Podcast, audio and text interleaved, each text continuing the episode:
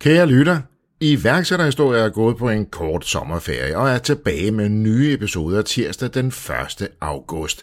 Men indtil da har vi håndplukket de bedste episoder, vi har udgivet de seneste par år, så du stadig kan nyde din ugenlige dosis af iværksætterhistorier. Og tilbage er der jo bare at sige, danske iværksættere kan bare noget. Rigtig god sommer til dig fra hele holdet bag iværksætterhistorier.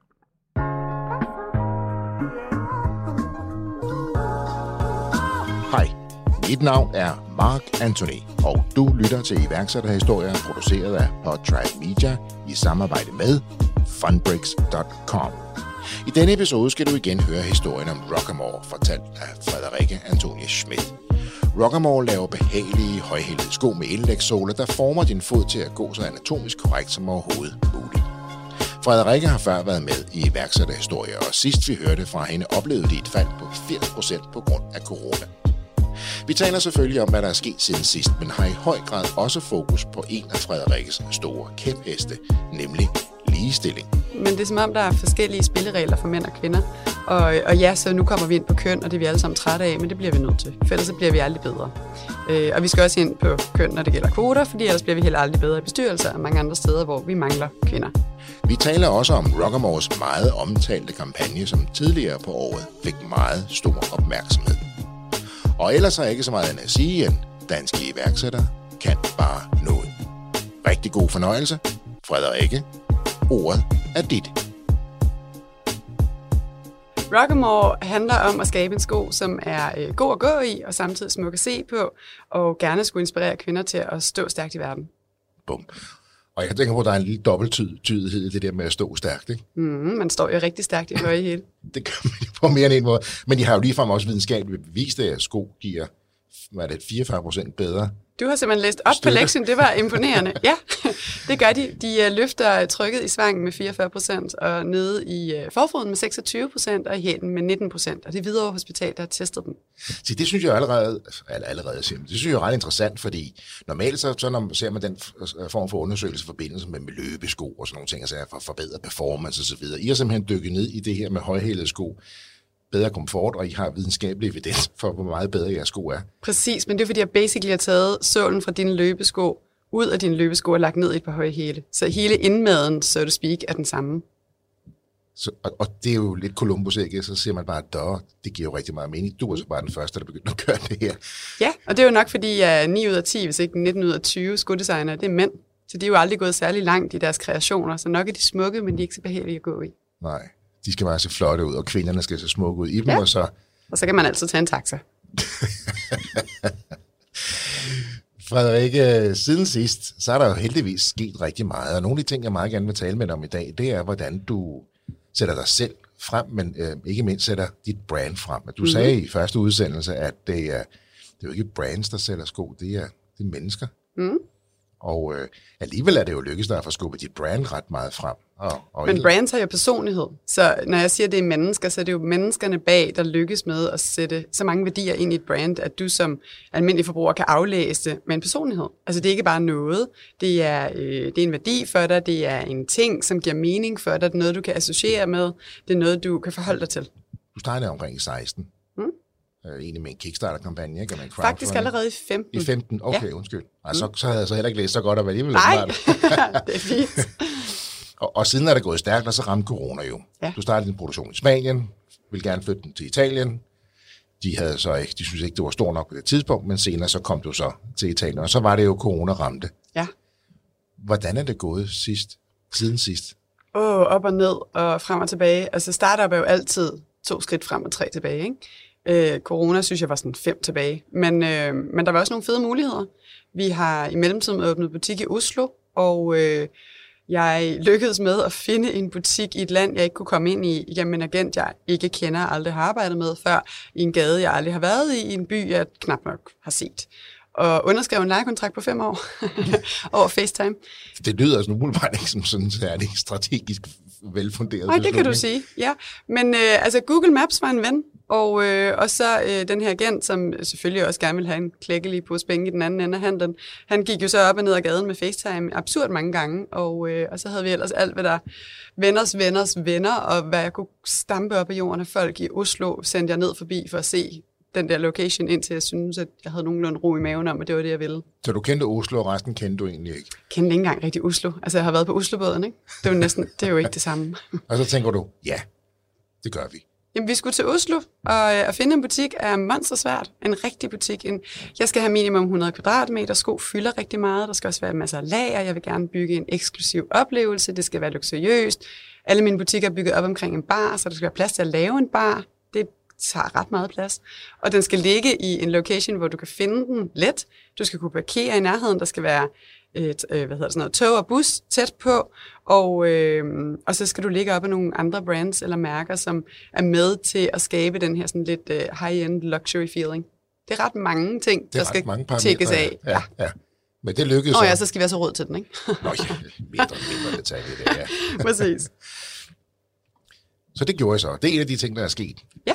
Øh, hvordan? Og selvfølgelig havde man jo ikke, altså havde det ikke været lockdown, der var lockdown i, i Norge på det tidspunkt, så havde man jo selvfølgelig kunne tage ind og se butikken.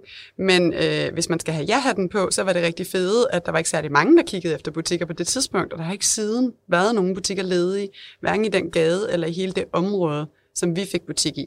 Fordi det er så eftertragtet. Mm. Så der var en lille upside i, at Nå, okay, så, så kan vi gøre noget, de andre ikke tør i mellemtiden.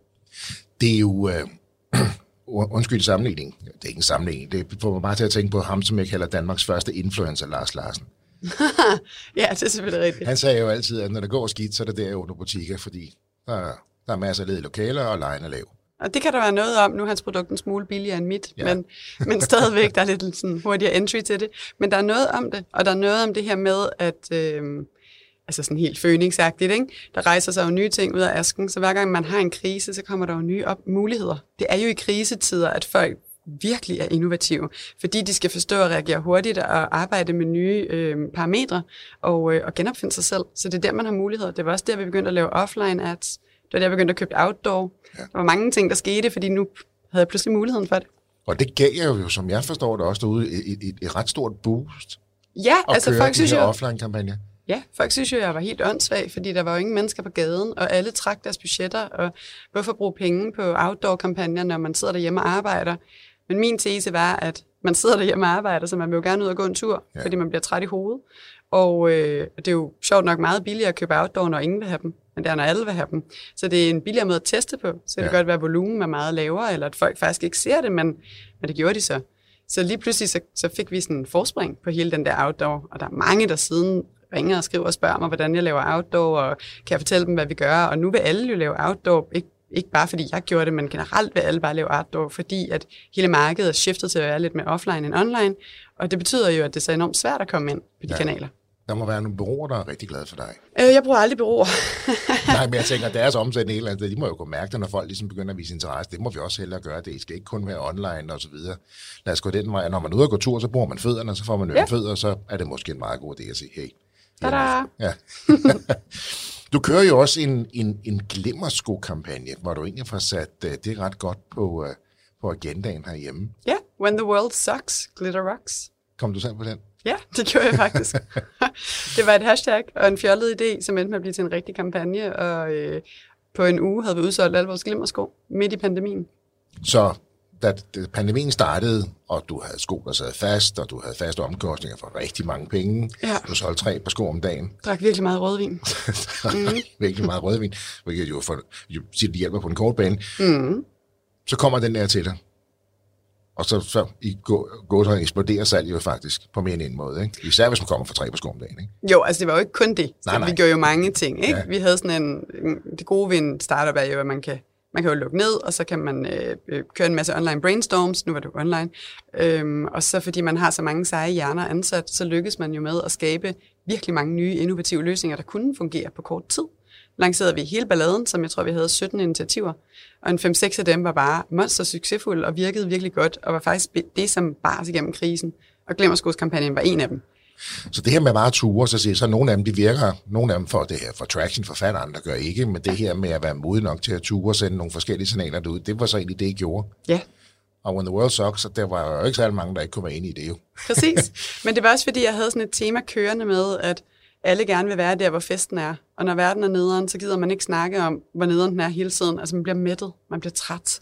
Alle nyhedskanaler var, var altså øh, krig og ødelæggelse, det er det nu, men var pandemi, ikke? Ja. Og, øh, og alle brands havde, øh, havde sådan brandudsalgsstemning. Altså der var mange rabatter, og, og ellers så var der i hvert fald meget kaos og øh, panikfølelse. Og, og det, det havde vi ligesom fået nok af, så hvis man skulle engage med sine kunder, og man skulle ligesom aktivere den base, man havde allerede, så skulle man gøre noget andet. Og, øh, og lidt ligesom de der gymnasiefester for mange, mange år siden, der stod alle ude i køkkenet og røg, ikke? fordi det var der festen var. Så det der med sådan at skabe det fede, lille, lukkede community, hvor alle må være med, men stadigvæk så øh, sørger vi for at holde det på en måde, så det er positivt.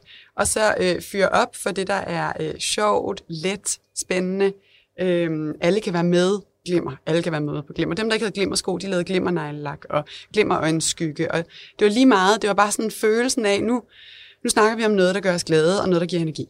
Det lyder så nemt, når du bare siger det. Det lyder så enkelt, men det lyder også som om, at det her mod, der ligger bag de beslutninger, jeg træffer, når man ser tilbage på det, så, så tænker man, nå ja, selvfølgelig. Altså, jeg har en datter, som nu er, er lidt over 16 år. Hun blev ramt af den her ja. glitterkampagne. Fedt. Og det lever jo i nu. Ja, fantastisk. så, men, men hvordan tør man det her? Hvordan tør man ikke? Det handler jo om at være bedre end alle de andre. Hmm. I får, var der over 140.000 delinger, eller kommentarer, eller reaktioner på When the World Sucks ja. øh, tiltaget. Ja, det og passer det, meget godt. Og det, det hjælper ganske gevaldigt, ikke? Plus at I, jeres brand bliver jo styrket. Mm-hmm. I går ud med en positiv, positiv historie, mens, altså, ja, The World Sucks, det gjorde den Men de kom ud med en positiv melding midt i det hele. Ja. Og det havde verden jo brug for. Selvom de godt kunne kigge ud af vinduet, det vidste godt, det så ikke særlig godt ud, så havde vi alle sammen brug for noget sollys, noget positivitet, et eller andet lille håb. Bare et øjeblik, hvor vi kan sige, ja, det skulle også rigtigt at smile lidt. Ja, og hele sådan, tankegangen udsprang jo af 1920'erne. Altså sådan, hele efterkrigstiden efter Første Verdenskrig var jo bygget op på champagne, alt hvad der boblede og glimtede, perler, fjer, altså alt, hvad der ligesom var i den dur, den der sådan festdur, ikke? Tænk sådan Great Gatsby -agtig. Det var jo det, der boomede, fordi man havde brug for fest og farver og alarm. Hvis du kigger over på 2. verdenskrig, så er det det samme. Det var mere sådan Christian Dior-agtigt. Nu skulle vi vise, at vi havde råd til monster meget stof i vores kjoler og pangfarver, fordi vi gerne ville lægges mærke til.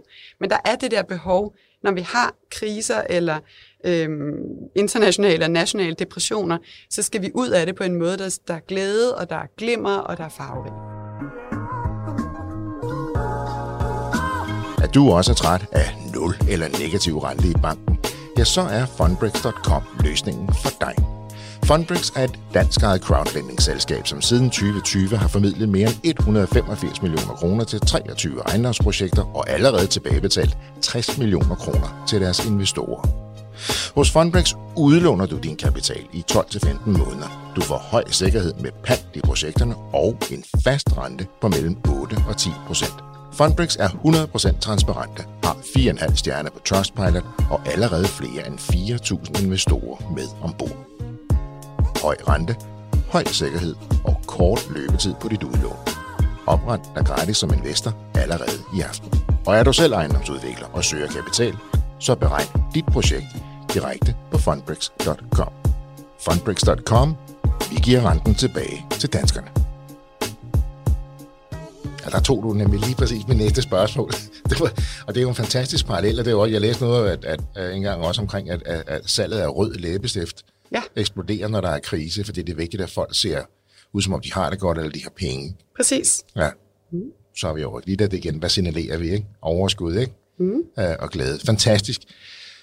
Så det har jeg jo givet jer noget medvind. Og nu er lockdown overstået. Vi er ude af det. Forhåbentlig.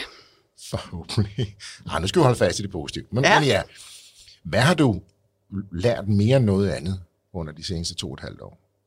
Øhm, jeg tror, jeg er blevet forstærket i den følelse af at øh, tro på mig selv, tro på min mavefornemmelse. Jeg er en big sådan, preacher på mavefornemmelse. Men, øh, men det er altid fedt at blive mindet om, at det er den rigtige vej at gå. Så det er jeg blevet virkelig mindet meget om, for jeg gjorde, jeg gjorde virkelig mange ting, som ingen andre gjorde. Og jeg kan huske, jeg prøvede at sådan benchmarke med, med mit netværk og snakke med folk, jeg kender, der har virksomheder, og øh, der var ikke rigtig nogen, der synes, at det, jeg synes, var en god idé. De var ikke rigtig enige. Så, øh, så det var virkelig mig og teamet mod alle andre nærmest. Altså, mange af de ting, vi gjorde, var jo meget anderledes. Og den følelse af, at okay, make it or break it den sad vi alle sammen med, og så lykkedes det. Og så havde vi jo alle sammen bagefter en følelse af, at så længe vi kan se lyset, så skal det nok lykkes. Ja. Så, så det bruger vi meget i dag, det bruger vi meget generelt. Øhm, så er der hele det der sådan, failing yourself to success. Den tankegang om, at du kan jo ikke bare rulle ud af en kælder og lave en overnight success, og det kan du heller ikke, når det gælder marketing. Du bliver jo nødt til trial and error og bygge en eller anden form for viden op, en eller anden traction op, så du kan forstå og navigere i det her nye miljø. For eksempel outdoor, jeg vidste intet om outdoor. Så jeg lavede bare nærmest, hvad jeg lavede på Facebook gang 100, ikke? Det virkede sjovt nok, ikke? Okay, hvad kan vi så finde ud af? Altså sådan langsomt begynde at bygge noget, noget traction op, men ikke forvente, at man bare nailer ting første gang. Øhm, jeg er meget dårlig til at, at forudse, øh, altså sådan, jeg, jeg gider ikke lave kopier på projekter. Sådan, hvad er det, hvad er succeskriteriet? Fordi jeg, jeg synes, det er enormt svært ligesom at låse sig fast på, hvad er det for en vej, vi skal gå. Men, øh, men det er helt klart klogt at gøre. Øh, jeg har stadig ikke lært det, men det er klogt at gøre det.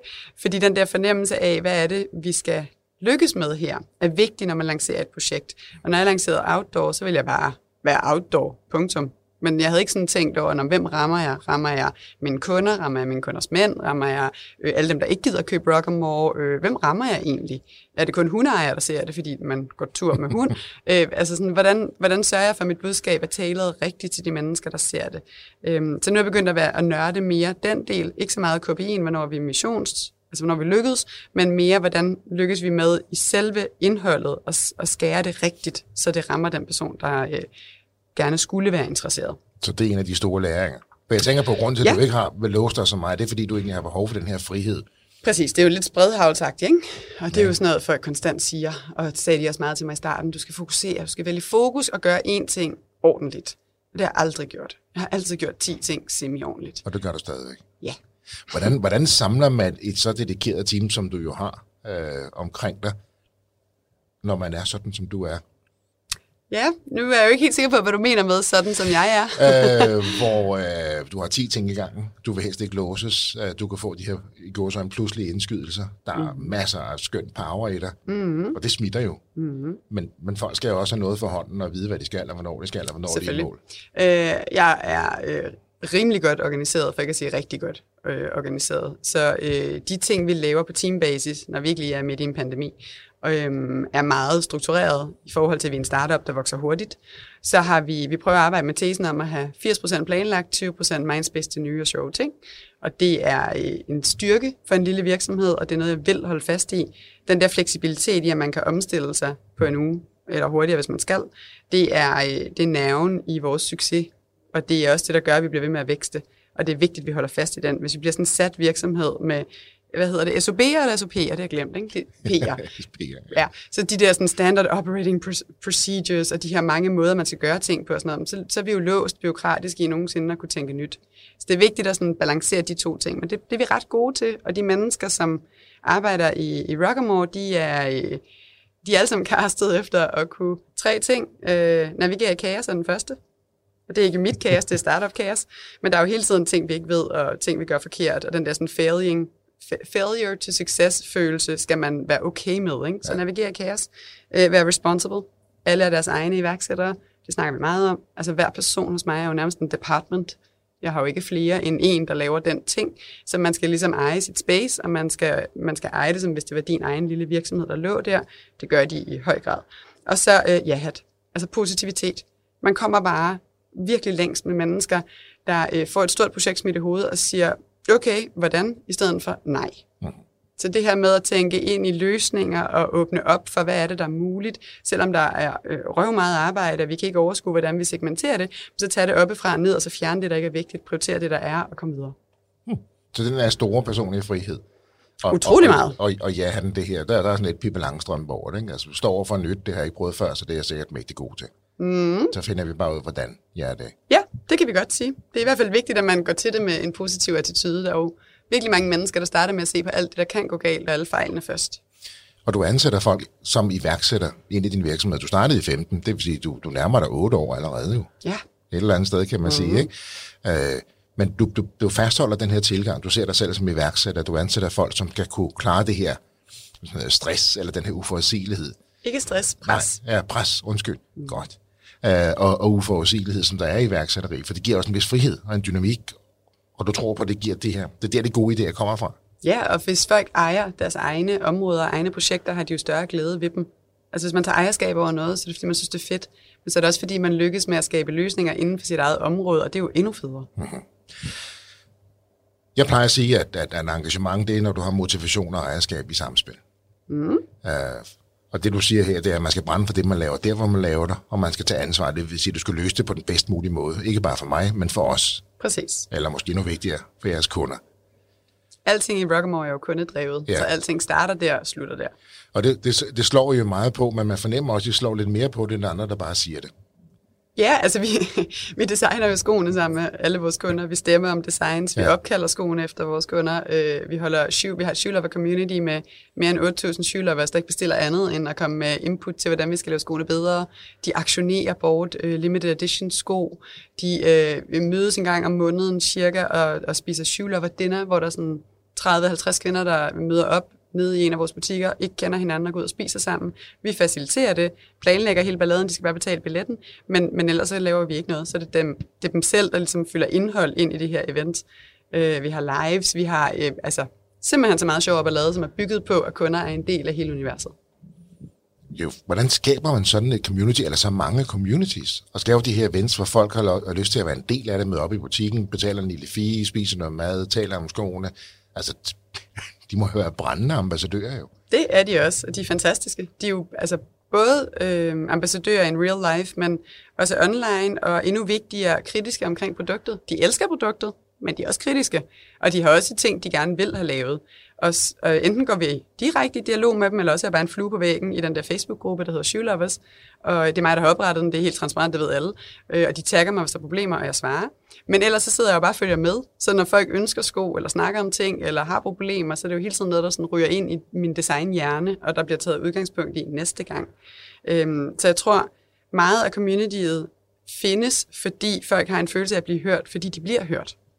Og derfor er der også sådan en, jo et feedback loop, altså det er jo en dialog, det er jo ikke en monolog. Utrolig mange designere er øh, uddannet til at vide bedre end alle andre. Det var jeg også i sin tid. Så jeg kom ud fra en meget, meget fancy skole og øh, havde en overbevisning om, at jeg var the shit. Og hvis du ikke kunne lide min sko eller min design, så var det dig, der var noget galt med. Det er det, man lærer på meget øh, fine skoler. Og, øh, og øh, det kan vi være enige eller lade være. Jeg kan bare se, i hvert fald fra mit brand, at det virker ikke. Det, der virker, er at spørge kunderne, hvad har du, hvad har du brug for? Ja. Og hvordan kan jeg lave det til dig? Og det er jo så enkelt, når du siger det sådan der. Men når man spørger kunderne, hvad vi vil have, og så kan levere på det, så jeg, tager, jeg antager, at I kan jo ikke levere på alle de ønsker, der kommer. Så det handler jo om, at, hvad der er mest efterspørgsel på, hvor kommer forslagene ind. Men det handler måske også engang om, at man får det, at tage det der skæve forslag fra én kunde, og sige, det her kan blive stort kunne jeg forestille mig? For mig er det lidt mere øh, mængden. Okay. Så der er mere... Øh, nu, nu er jeg jo designer, så jeg bruger meget energi på at lagre information i min hjerne om, hvad er det, vi skal, og hvad er det, der bliver trendigt, og hvad er det, folk, hvad er det for en retning, folk går i. Ikke? Øh, noget så simpelt som... Øh, jamen, vi kan tage eksempel med Mad Men. Da Mad Men-filmen kom ud, der skiftede hele verden nærmest. Det var så også lidt Kim Kardashian-agtigt, men de skiftede alle sammen til at begynde at kigge på timeglasformede kroppe. Ja. Og vi kiggede på ting med øh, bælter i taljen, og vi havde små stiletter, der passede til. Og sådan det hele visuelle univers, som vi alle sammen løb efter, mere eller mindre lagde sig op i den film. Den var toneangivende. Og der var et skifte der. Nu kommer der et nyt skifte næste år med Barbie-filmen den kommer også til at være toneangivende. Ja. Så nu er det stærke punkfarver, samtidig med, at vi forhåbentlig snart er på vej ud af den her krise, eller i hvert fald skal til at kigge lysere tider i møde, jamen så har vi igen brug for liv og larm og glimmer og lir og blade og punkfarver. Og det med Barbie kan vi jo se, det er jo allerede begyndt, ikke? Præcis. Der så er det, penge flere steder nu. Ja, så det er de informationer, som på en eller anden måde bliver taget og lagt ned i puljen, sammen med de informationer, der kommer fra kunderne, sammen med, hvad jeg ved, der sælger bedst. Og så er det et puslespil. Hvad skal så, vi lave mere af? Så hvordan balancerer du det her med selv at være trendsætter? Fordi det vil jeg tillade mig at kalde dig. Og så også spotte de, de trends, der, der er på vej.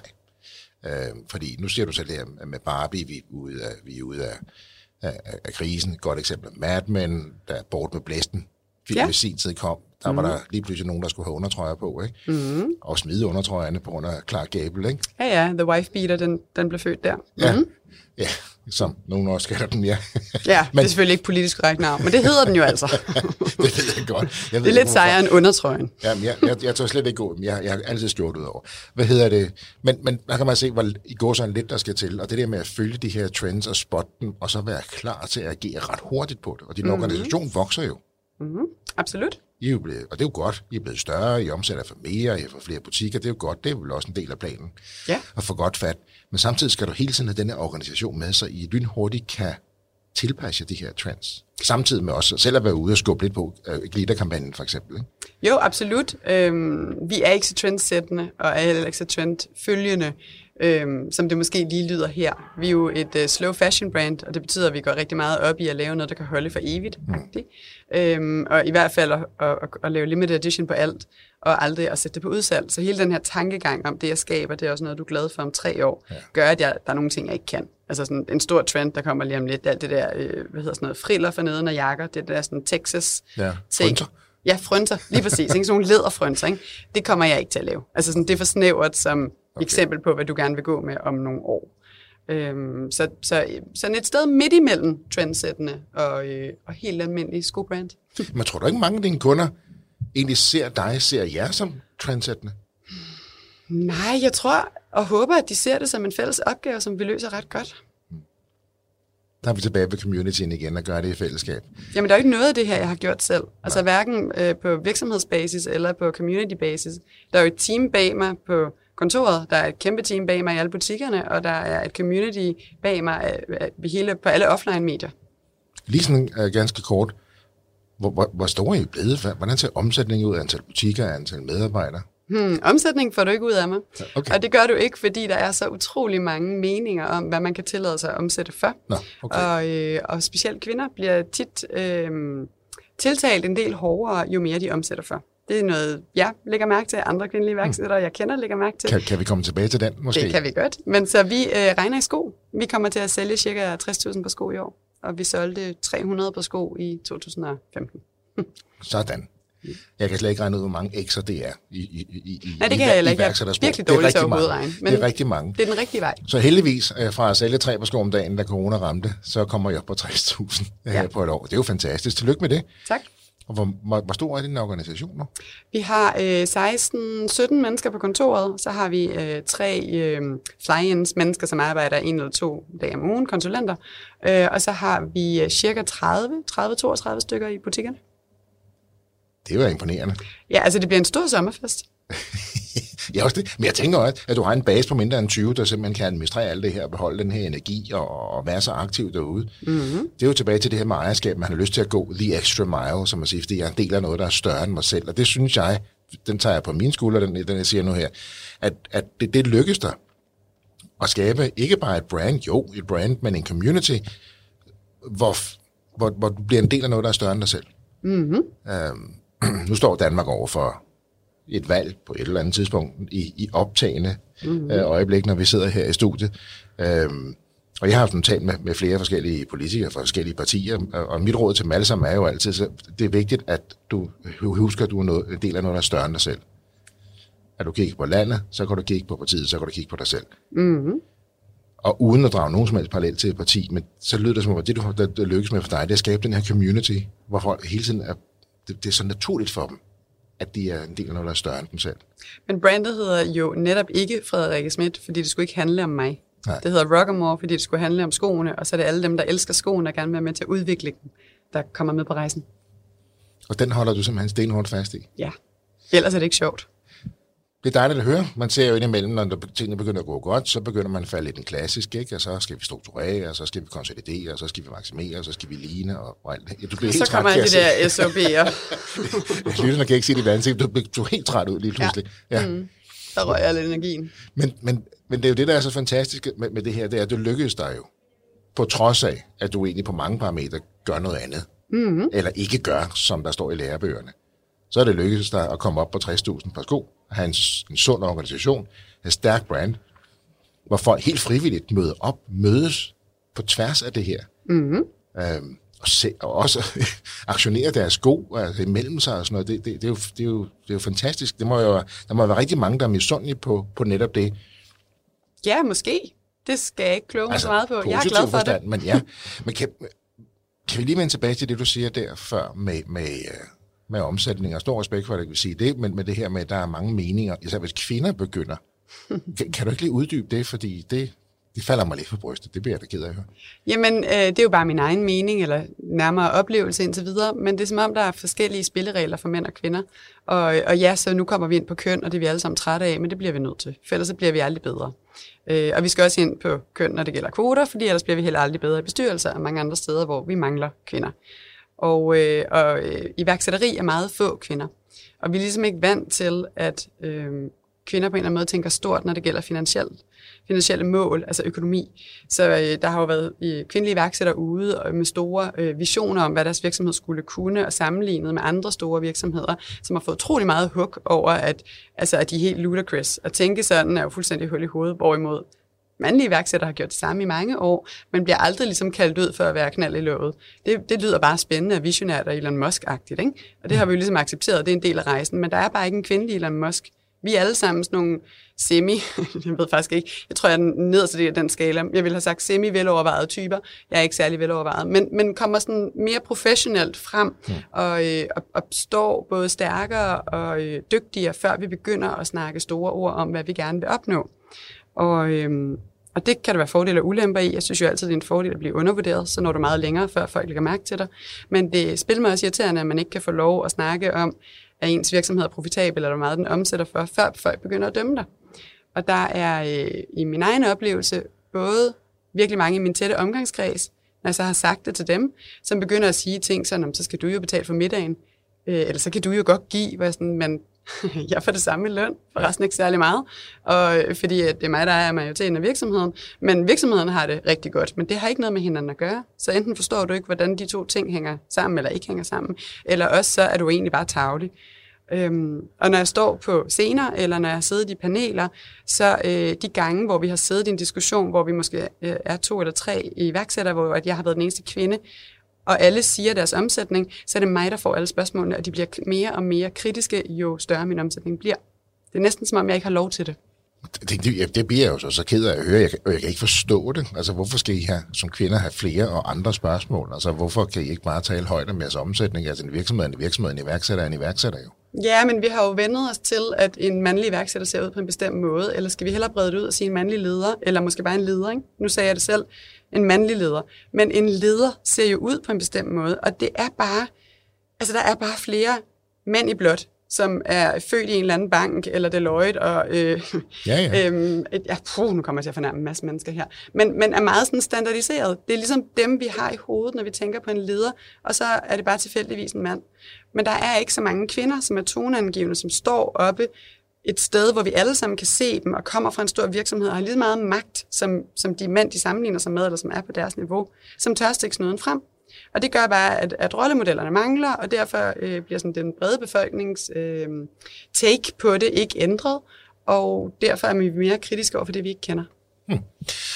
Altså, det er igen bare min helt egen mening, ikke? Så okay. alle må gerne være uenige med mig. Og det er også din mening, vi vil have her i iværksætterhistorie. Men, men er, er, der, er der en bedring? Er der en, en opblødning her? Altså, vi er på vej. Ja. Men, men vi er også på vej ind i sådan en pseudo-verden, øh, hvor vi bilder os selv ind, at det hele går bedre, og at, øh, at vi faktisk er sejre, end vi er. Altså hele den der ligestillingsrapport, der kom ud for nyligt, hvor alle vores naboer ligger i top 5, og vi ligger som nummer 18. Det er jo absurd i ligestillingen. Jeg vil have lavet en ligestillingskampagne på Equal Pay Day her 10. november, som er et meget, meget spændende initiativ, som hele Nordeuropa er gået sammen om at sætte fokus på equal pay, og øh, Danmark er det eneste land, der ikke er gået ind i det, fordi vi mener ikke, vi har problemet, fordi vi har jo lige lønsloven. Og når jeg spørger min omgangskreds, når jeg spørger kvinder, jeg kender, er jeg svaret det samme. Nå, men det handler ikke om mig, eller det har ikke noget med mig at gøre. Eller det kan godt være, det findes, men jeg kender ikke til det. Så vi har sådan en eller anden blind vinkel på, at der er ting, vi mener, der ikke findes i vores verden, og derfor er vi ikke interesserede i at reagere på dem. Siger du, og nu skal jeg passe på, hvordan jeg stiller det her spørgsmål, siger du, at, at der er nogle kvinder, der måske også lidt er en del af, af udfordringen her? Altså overordnet set synes jeg jo, at kvinder skal stå stærkt og tage deres plads i verden. Jeg synes jo, at hvis du har ambitioner, skal du sige dem højt. Og hvis du gerne vil starte en virksomhed, skal du tale om det. Og hvis du gerne vil være mere i løn, skal du forhandle det. Og hvis ikke der er blevet lagt mærke til dig, så må du gøre opmærksom på dig selv.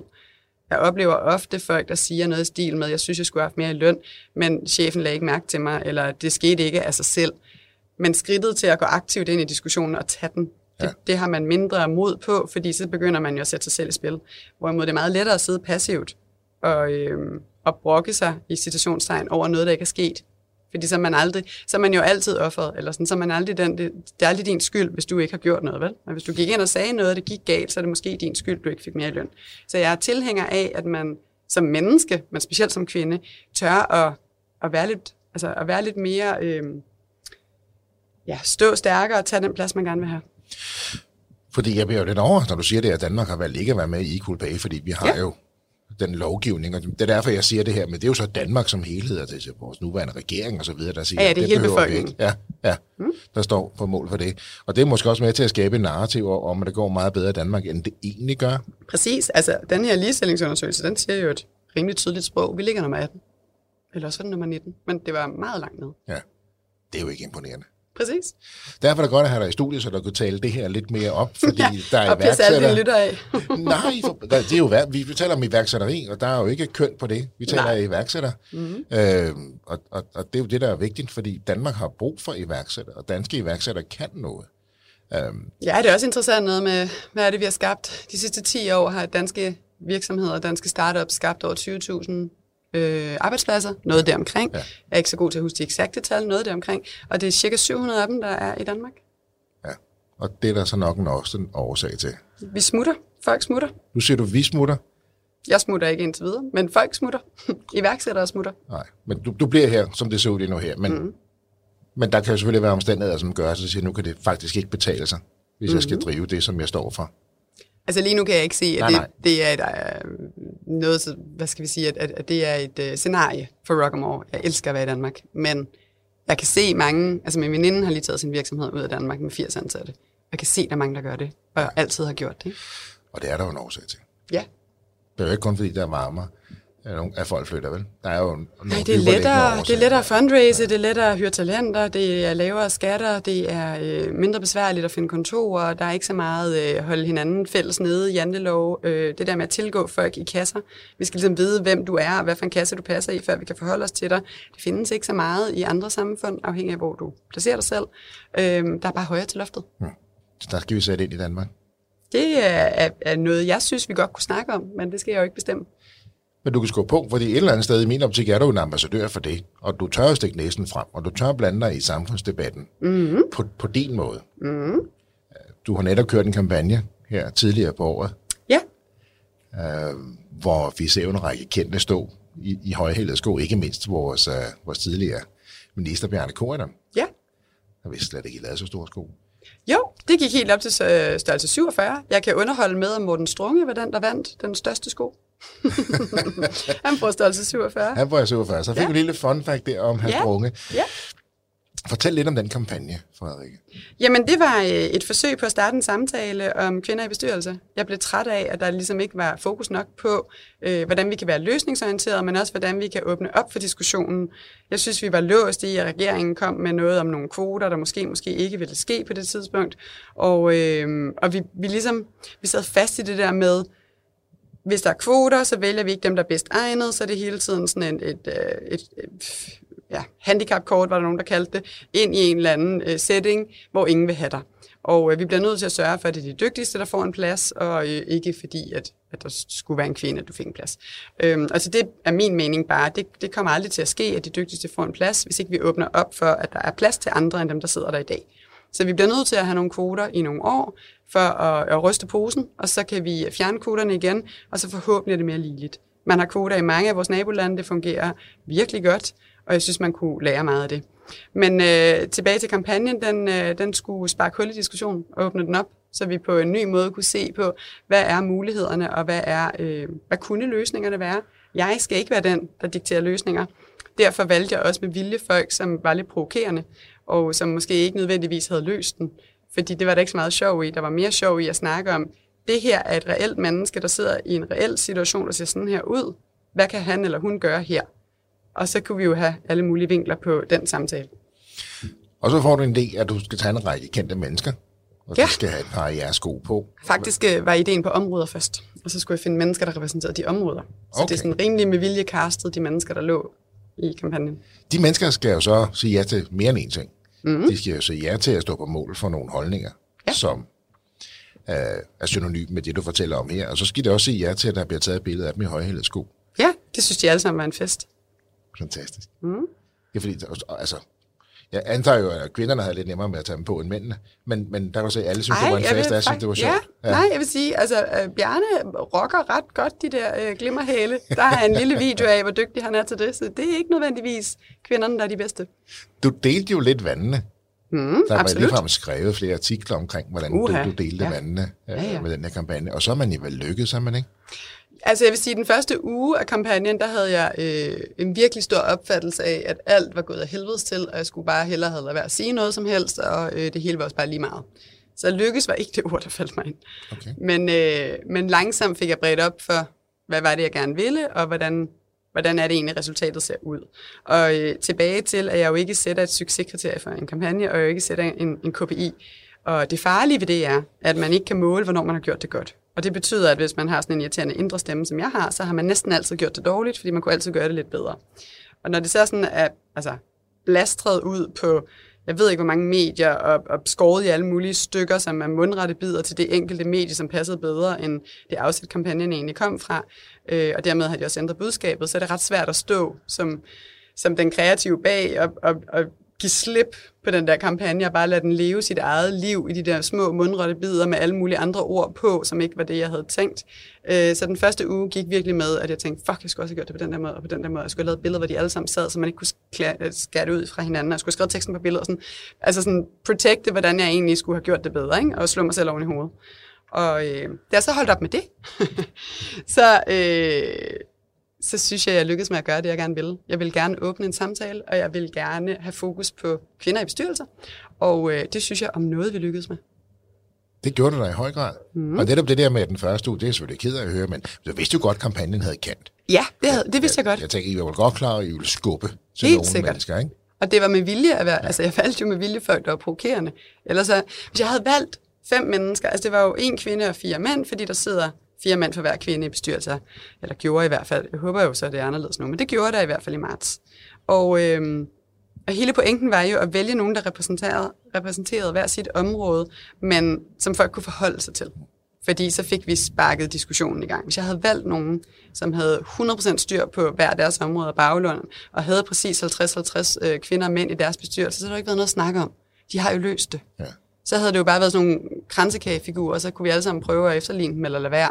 Problemet er, at vi ikke kan finde ud af at efterligne dem. Det er jo derfor, vi hele tiden bliver siddende fast i den her diskussion. Vi bliver jo nødt til at snakke om alt det, der ligger midt imellem, og være lykkedes med det, og absolut ikke vide, hvordan man gør. Og det var det, jeg håbede, vi, vi kom ind på. Det synes jeg faktisk, vi gjorde.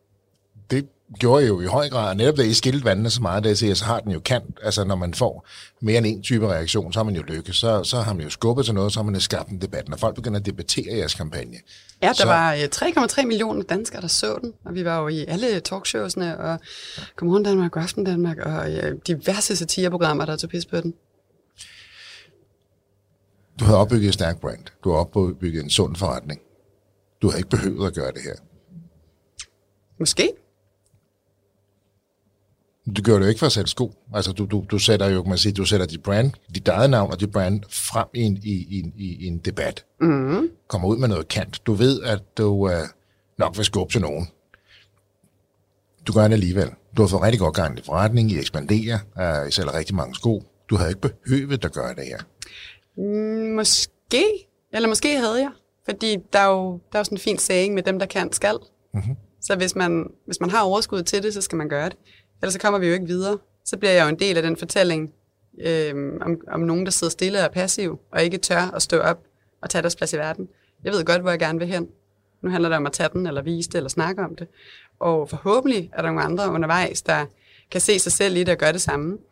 Øhm, så jeg tror meget på rollemodeller er et fortasket udtryk, men jeg tror meget på ideen om at, at, at vise, hvad man gerne vil, fordi så er der helt sikkert nogle flere, der vil det samme, og lige så snart man har en gruppe mennesker, der vil det samme, så er det lettere, end hvis man står alene. Så øh, for min egen skyld havde jeg behov for at gøre det, for øh, oh, det lyder så selvhøjtidligt, men sådan for Danmarks skyld, så synes jeg bare også, det var for dårligt, at vi ikke kunne finde ud af at løse jeg synes generelt, det er for dårligt, at vi ikke kan finde ud af at løse vores ligestillingsdebat, vores ligelønsdebat, vores kvinder i bestyrelser, vores kvinder i, ledere, altså i lederroller, vores kvinder i store virksomheder. Hele sådan, øh, tesen omkring, hvordan magt egentlig ser ud, har bare ikke rykket sig de sidste 100, hvis ikke 200 år. Og det er øh, ikke noget, jeg er stolt af, og jeg er generelt ret stolt af mit land. Det er dejligt at høre. Men ja, det lyder også som om, at du ligesom siger, nu, nu er det gået og godt, du har fået godt fat, du egentlig startede på, på crowdfunding-basis. Det lyder som om, der er også en lille smule uh, tilbagebetaling. Jeg vil gerne, nu, nu, nu går det mig bedre, nu vil jeg gerne bruge noget af det, som jeg har fået. Det navn, det brand, den styrke. Og når jeg siger magt, så mener jeg det i positiv forstand. Uh, det får man, når man bliver mere kendt. Mm. Det lyder som om, du siger, nu er jeg der, hvor jeg, hvor jeg, hvor jeg har en stemme, og den vil jeg gerne bruge. Ja, øh, jeg har altid larmet. Så det er ikke noget med, nu begynder jeg at larme, fordi der er nogen, der hører efter. Øh, jeg har altid larmet. Siden jeg var helt lille, fik jeg at vide, at jeg skulle sætte mig ned og lade være med at larme. Og nu som voksen har jeg lært, at jeg må godt larme, så nu larmer jeg, by all means. Øhm, og jeg tror ikke så meget på det der med at give tilbage. Der er en klog mand, der har sagt, hvis du, hvis du har behov for at give tilbage, så har du taget for meget. Mhm. Den tankegang, synes jeg, er, er spændende. Øhm, jeg tror mere, det handler om at være ærlig og autentisk undervejs i sin rejse. Dele det, der er svært, og fortælle om det, man selv møder, og så blive klogere. Altså, jeg er også blevet klogere. Der er mange ting, som jeg snakker om, både på LinkedIn og generelt, hvor folk udfordrer mig, vi har en diskussion, og jeg faktisk går derfra og tænker, hmm, det var øh, en federe måde at tænke på det, end det, jeg startede med. Burde der være flere iværksættere, der gør det samme som dig? Det skal jeg ikke blande mig i. Jeg har fundet ud af, hvad der virker for mig. Hvordan det virker for de andre, det er, jeg tror ikke, der er én vej til Rom. Der er mange veje til Rom. Men det her med, når du bygger et brand op, du får en stemme og, og, og tale det gode formål og tale de her sager, det kan være den sag, det kan være andre sager, og, og bruge sin stemme der. Tilbage til, hvad er det for nogle brands, du køber af? Altså, ja. hvordan er det hele dit eget brand puslespil ser ud? Det er jo sådan den måde, man taler om forbruger i dag. Ikke? Du er jo et puslespil af de brands, du smykker dig med. Øhm, igennem de brands, så kan andre mennesker afkode, hvad er det for nogle værdier, der er vigtige for dig, og øh, hvad er det, du gerne vil have, jeg ser. Ikke? Hvis du har øh, røde soler og, og logotasker, jamen, så vil du gerne have, at jeg ser, at du har rigtig mange penge, for eksempel, eller at du kører en bil, fordi du ikke kan gå i din høje hæle, eller at der er forskellige ting, du gerne vil have, jeg ser. Øhm, så hvad er det for nogle brands, du bruger dine penge på? De brands skal jo repræsentere noget. Hvordan repræsenterer de noget? Det gør de ved, at du putter værdier ind i dem. Hvordan putter du værdier ind i dem? Det gør du ved at skabe en personlighed. Og øh, igen, Rockamore skulle ikke handle om mig. Det var bare den billigste måde at brande Rockamore på. det var ved at bruge mig. Og, og det er derfor, jeg kunne ikke finde ud af at få det til at larme på andre måder, så blev det på en eller anden måde hugget op på mig og min personlighed. Og selvfølgelig er der meget, øh, der er meget sådan simultant imellem Rockamores personlighed og min personlighed, men jeg er alligevel lidt sådan, jeg har hårdere kanter, skarpere kanter, når jeg bare er mig, end når jeg er Rockamore. Øh, men de kvinder, som følger med i brandets rejse og en del af vores community, de er der jo, fordi de får noget ud af det. Det er jo en del af deres værdisæt, det er jo en del af deres øh, mission i livet, og, øh, og, og de tror jo på de ting, som Rockamore øh, står for. Ja.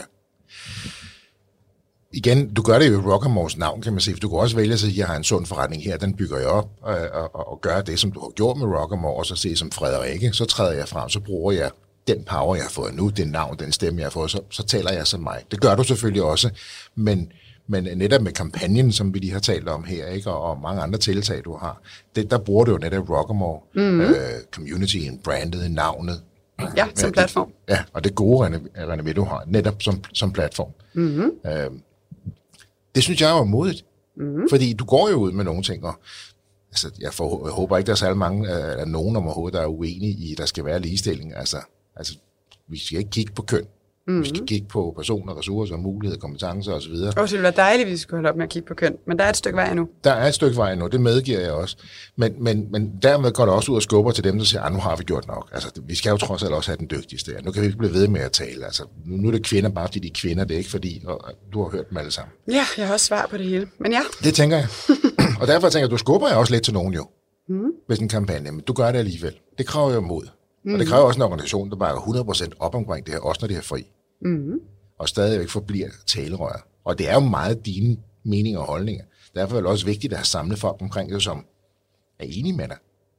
Ja, Eller kan nuancere det? nej, du vil helst ikke have for mange, der er ligesom dig. Okay. Jeg var meget opmærksom på, hvordan jeg ansatte folk i starten af Rockamore, fordi jeg skal ikke have min egen lille fanklub inde på kontoret, der bare siger ja, når jeg siger noget. Jeg skal have folk, der udfordrer mig, og som er med til at gøre brandet bedre. Ja. Øh, og jeg ved ikke alt langt fra. Og der, jeg laver virkelig mange fejl, og øh, jeg har også virkelig mange idéer. Så vi skal også finde ud af, hvordan vi sådan skærer dem til på en måde, så det lykkes med at gøre den største impact mulig. Så nej, øh, vi skal ikke ansætte folk, der er enige med mig som udgangspunkt. De, de skal være responsible, ja, at navigere i kaos, punktum. Og øh, jeg tror på, at man kan ikke være alt for alle. Du er nødt til at vælge nogen at være noget for. Øh, gammeldags branding vil fortælle dig, at du skal segmentere hele din kundegruppe ned til, hvor gamle de er, hvad for nogle strømper de køber, hvor de bor, hvad de spiser, hvad for en hund de har, hvordan de gifter, hvad de uddanner osv. Det tror jeg ikke på. Jeg tror på, at du skal skabe et brand, der har en personlighed, og så kommer de mennesker, der synes, det er spændende til dig.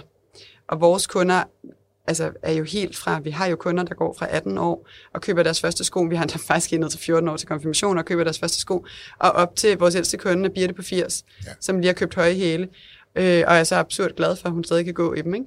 Så der er jo meget bredt spænd. Så er der selvfølgelig nogle kernekunder. De ligger omkring 35-ish og op til omkring 50-55. Det er ligesom her, hvor at, at, øh, der er mange, og de køber ofte, og de er meget øh, vocal omkring, hvad for nogle sko de mangler, hvad de gerne vil have. Altså sådan, de engager meget. Ikke? Øhm, og alle de kvinder er jo forskellige.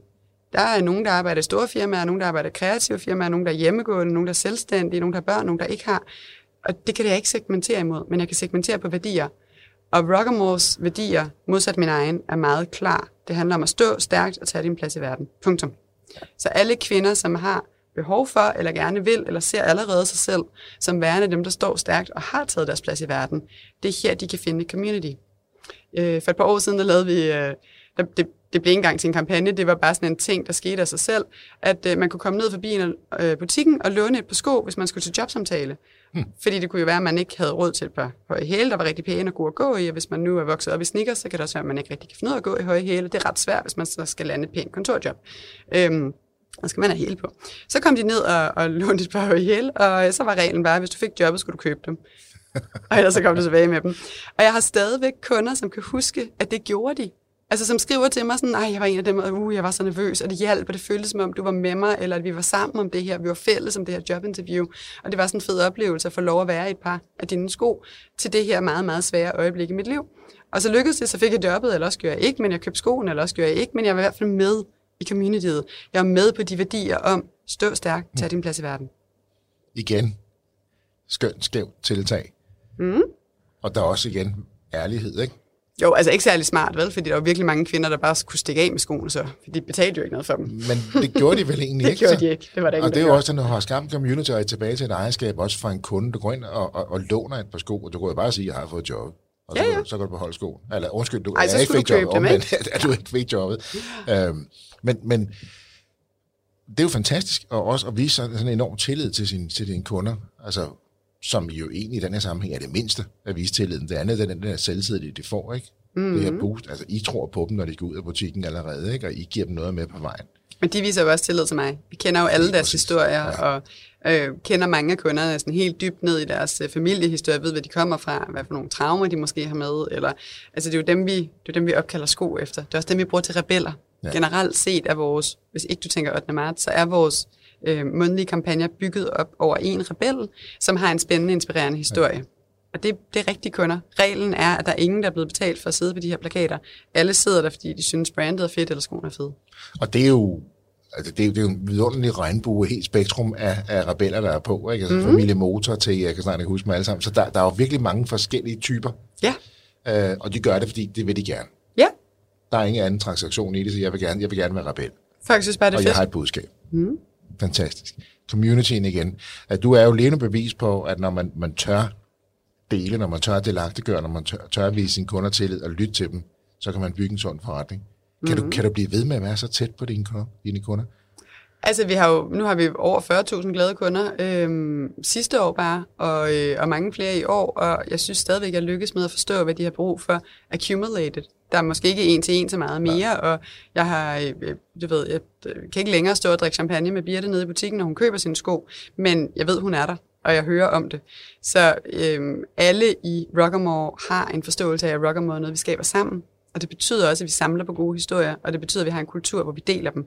Så jeg er meget med, jeg forstår meget af, hvad der foregår, selvom jeg ikke er der fysisk. Og, øh, og det kan jeg sagtens skalere. Jeg har jo bygget det mest af det til at være online nu. Ja. Samtidig så skal du også være Frederik, du skal være designer, du skal være ansigtet, øh, så du skal drive din virksomhed. Mm-hmm. Selvom du måske ikke sidder og har fingre nede i, i, i driften på alle områder, tænker Ja, jeg, så skal du også drive den.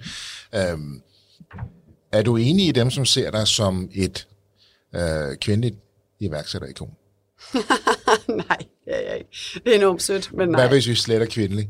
Øh, så var det bedre, men øh, stadigvæk ikke. Jeg er ikke et ikon. Øh, det er lidt ligesom, jeg heller ikke er en succes. Man er som ikke, et forbillede, en man er- rollemodel. Nej, man er, ja, pff, man er ikke en succes, fordi så er man færdig. Øhm, man er ikke et forbillede, for så er man bedre end andre. Man er ikke, øh, man kan godt være en rollemodel. Ja. Kan du tage Man er heller ikke et ikon, for så er man, så er man, så er man da død. Altså, du ved sådan, næsten. Ikke? Det er sådan store musikikoner. Så der er et eller andet med de der piedestaler, jeg ikke har det fedt med. Og det er Men ikke, en rollemodel, altså det er jo ikke noget, du har valgt nødvendigvis, du har stukket næsen frem, du har skabt en sund forretning, du har samlet folk omkring dig. ja. Det skaber noget larm, det skaber noget modvind, det skaber noget medvind. Mm-hmm. Øhm, Men jeg vil gerne være federe sammen. Jeg skal ikke være federe helt alene. Det her er ikke sådan en eller anden øh, øh, bagvej ind til at blive influencer, eller at sidde der og søbe i min egen grød på LinkedIn. Det her er øh, et afsæt og en platform for at blive bedre sammen. Vi skal snakke om de ting, der er svære, og vi skal, vi skal hylde de kvinder, der tør at stå frem. Vi skal hylde alle dem, der tør at stå frem. Men, øh, men det skal ikke handle om mig, og jeg skal ikke, være, øh, jeg skal ikke stå op på sådan en, der, en eller anden pedestal, hvor du ikke kan nå mig. Jeg vil hellere sidde og snakke med dig i øjenhøjde. derfor bruger du Rockamore som platform, som talerør. min personlige platform, Ja. altså Frederikke-platform, det er LinkedIn. Det er der, hvor at jeg også nogle gange har lidt for vilde meninger, og som jeg aldrig vil sådan blande ind i mit brand. Øhm, Rockamores platform er et talerør for, at kvinder skal stå stærkt i verden. Punktum. Det er ikke min personlige legeplads. Okay. Ikke et ikon, ikke et forbillede. Rollemodel, bare du ikke skal stå på en pedestal. Ja, der kan vi godt ind. For det er jo ikke altid noget, man vælger at blive rollemodel. Hvis folk siger, jeg ser op til Frederikke, jeg synes, det hun gør, det er sejt, hun er modig, altså hun gør noget godt for, for kvindernes kamp, øh, hun har givet os nogle fantastiske sko, hun har skabt en sund organisation. Jamen, når du lykkes med det, så vil der være folk, der kigger på dig og siger, Ja, og tusind tak for det, men jeg vil bare lige understrege, at retorik er virkelig vigtigt. Hvis du ser op til nogen, så står de jo igen på den her pedestal. Mm. Og det vil sige, at de er bedre end dig. Eller også du har, du har en, en mening om, at de er bedre end dig, eller du øh, taler ind i en historie, der gør, at de synes, de er bedre end dig. Og øh, det er usundt. Vi skal, der er ikke nogen, der skal stå på de der pedestaler. Vi skal ned igen. Og det handler om, at talent er noget, man løfter sammen. Og det gør man ved at inspirere. Så jeg vil meget hellere have, at du sagde, at du sagde, eller at nogen sagde, at de var blevet inspireret af mig, eller de var blevet inspireret af noget, jeg gjorde. Pissefedt, lad os gøre det sammen. Det der med at se op til mig, det er passivt. Så, så gør du ikke noget selv. Du skal også gøre noget. Vi skal gøre det her sammen. Jeg kan ikke lykkes alene. Der er ingen, der kan lykkes alene. Vidunderligt. Så, så vi lander den på inspirationskilde. ja, det kan vi godt. Men jeg, jeg følger dig i retorikken, det der, det, hvad, hvad, hvad, er, hvad er betydningen af det, når du ser op til nogen, jamen så står det et andet sted, end du gør. Det er rigtigt, vi skal se. Står, øh, Ja, min største kæphest, som du så lige får også nu på retorikken, det er det der med at springe ud som iværksætter. Ja. Jeg hader, når folk siger det. Hvis du skal springe nogen steder hen, så er det jo farligt. Hvem er det, der tager springet? Altså, det lyder jo nærmest som om, du begår selvmord. Du har jo hul i hovedet og er jo dum, hvis du gør det. Ja. Men det er da ikke den måde, vi vil motivere folk til at starte virksomhed på. Hvorfor skal det lyde så farligt? Hvorfor kan det ikke være noget, alle mennesker har adgang til, og alle mennesker kan gøre? Vi har faktisk et samfund, der samler dig op, hvis det går galt. Men så er vi måske tilbage netop i det her med folks holdning og indstilling til, hvad, hvad det vil sige at være iværksætter, og, og, hvor, hvor svært det er at komme i gang, hvor svært det er at drive en virksomhed, og derfor ser folk måske at springe ud, fordi det, det kræver mod at, at klippe øh, snorene til sikkerhedsnettet, og lige pludselig skulle- stå på egne fødder osv. Det, det er måske derfor, folk kalder det det. Men det er da også vildt svært at blive forældre. Der er da ikke nogen, der springer ud i at blive forældre. Det er da også vildt svært at blive øverste leder for en orga- organisation med 4.000 ansatte. Det er en af mine veninder. Det er da også vildt svært. Hun er da ikke sprunget. Hun er da gået langsomt op ad trappen. Nå, jeg er heller ikke uenig med dig, men jeg tænker måske netop, den retoriske tilgang er måske, at folk forbinder dig med, at, mm-hmm. at med mod, at du springer ud, du ved ikke, hvad der venter dig. Jeg forstår godt, hvordan vi er kommet derhen, men du og jeg må jo ændre det, så det bliver bedre. Og det skal vi gøre, hvad Så vi ikke kan mere spring. Du og jeg sammen, hver for sig sammen her i iværksætterhistorie, Frederik. Det er rigtig godt. Tiden, den, den dribler dig af, og øh, du er en travl kvinde. Ja, Jeg vil bare sige her til sidst, det har været en stor fornøjelse at have dig tilbage i iværksætterhistorie og fortælle den lidt mere omkring din fortsatte rejse, men også få nogle flere af dine, dine gode holdninger og gode meninger på, og, og tale nogle gode sager her, fordi det er også vigtigt, at vi får talt om dem, mm. og det ikke kun handler om om funding, og opstart og skalering. Ja, tak fordi jeg måtte komme igen. Det var en fornøjelse. Fortsat god vind. tak. Det var historien om Rockamore, fortalt af Frederikke Antoni Schmidt. Hvis du også har en iværksætterhistorie, som du brænder for at fortælle, så hop ind på vores hjemmeside og udfyld vores formular, og så er det måske dig, vi tager fat i. Ellers er ikke så meget at sige end, danske iværksættere kan bare noget. Tusind tak, fordi du lyttede med, og kan du nu have en rigtig god og entreprenant dag, til vi lyttes ved igen. Hej.